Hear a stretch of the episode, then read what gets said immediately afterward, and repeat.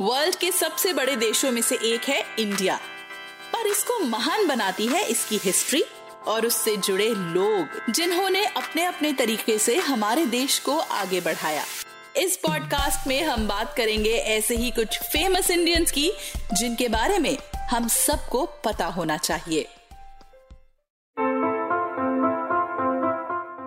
आपने मनु नाम की बहादुर बच्चे की कहानी जरूर सुनी होगी, वही बच्ची जिनकी मिसाल इंडिया के हर बच्चे को दी जाती है, जिन्होंने बड़े होकर अंग्रेजों के छक्के छुड़ा दिए थे, वही जिनके लिए ये लाइंस फेमस हैं। बुंदेले हर बोलों के मुंह हमने सुनी कहानी थी, खूब लड़ी मर्दानी वो तो झांसी वाली रानी थी। वो थी झांसी की रानी रानी लक्ष्मीबाई। रानी लक्ष्मीबाई का जन्म उन्नीस नवंबर अठारह सौ अट्ठाईस को बनारस में हुआ था।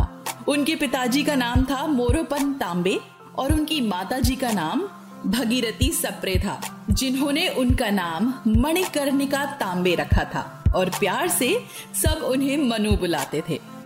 उनके पिताजी भितूर के पेशवा बाजीराव की सेना के कमांडर थे, इसीलिए मनु पेशवा के महल में ही पली बढ़ी थी और उनका प्लेफुल नेचर देखकर पेशवा उन्हें प्यार से छबीली बुलाते थे। उनकी सारी पढ़ाई भी महल में रहकर ही हुई थी।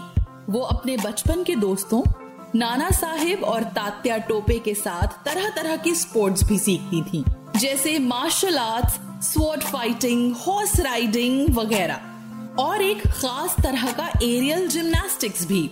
अगर कहीं जाना होता तो वो पालकी में बैठने के बजाय अपने घोड़े पर वहां जाना पसंद करती थी।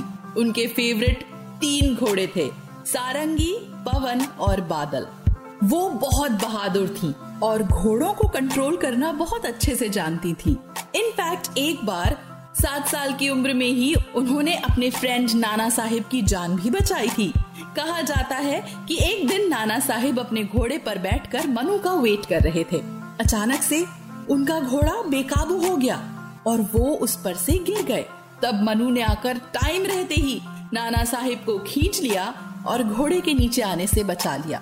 बड़े होने के बाद उनकी शादी हुई झांसी के राजा से और तब उनका नाम बदल कर रखा गया रानी लक्ष्मीबाई। कुछ दिनों के बाद उनके एक बेटा बॉर्न हुआ, लेकिन कुछ ही टाइम में वो नहीं रहा।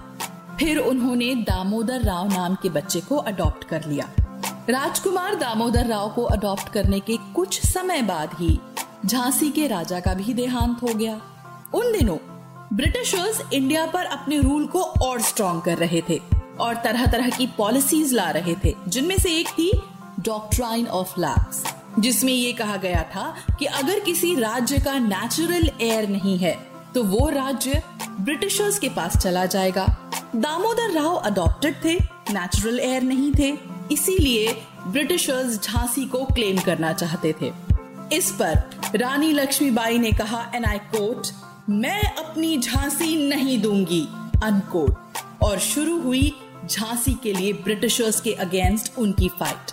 उस फाइट में वो इतनी बहादुरी से लड़ी, अपने बेटे को अपनी पीठ से बांधकर, अपने घोड़े बादल की रींस को अपने दांतों से पकड़कर, दोनों हाथों से बिजली की तरह तलवार चलाते हुए वो दुश्मनों के बीच से लड़ते हुए बहादुरी से निकलती थी। उनके ऑनर में कई नॉवेल्स, शॉर्ट स्टोरीज और इंस्पिरेशनल पोएम्स लिखी गईं और फिल्म्स भी बनाई गईं, जो हमें उनकी ब्रेवरी और वैलर के बारे में बताती हैं। इतना ही नहीं, नेताजी सुभाष चंद्र बोस की इंडियन नेशनल आर्मी की वुमेन रेजिमेंट का नाम भी रखा गया था रानी झांसी रेजिमेंट।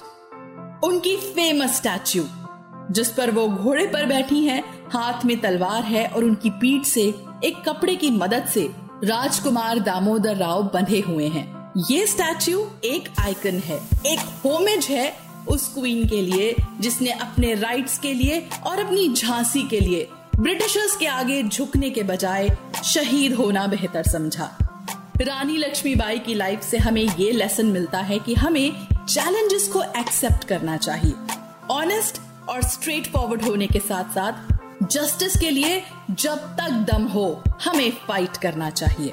तो ये थी रानी लक्ष्मीबाई की लाइफ से जुड़ी कुछ इंटरेस्टिंग और इंस्पायरिंग बातें। ऐसे ही ग्रेट इंडियंस के बारे में जानने के लिए सुनिए famous Indian personalities all kids should know about podcast के और भी एपिसोड्स।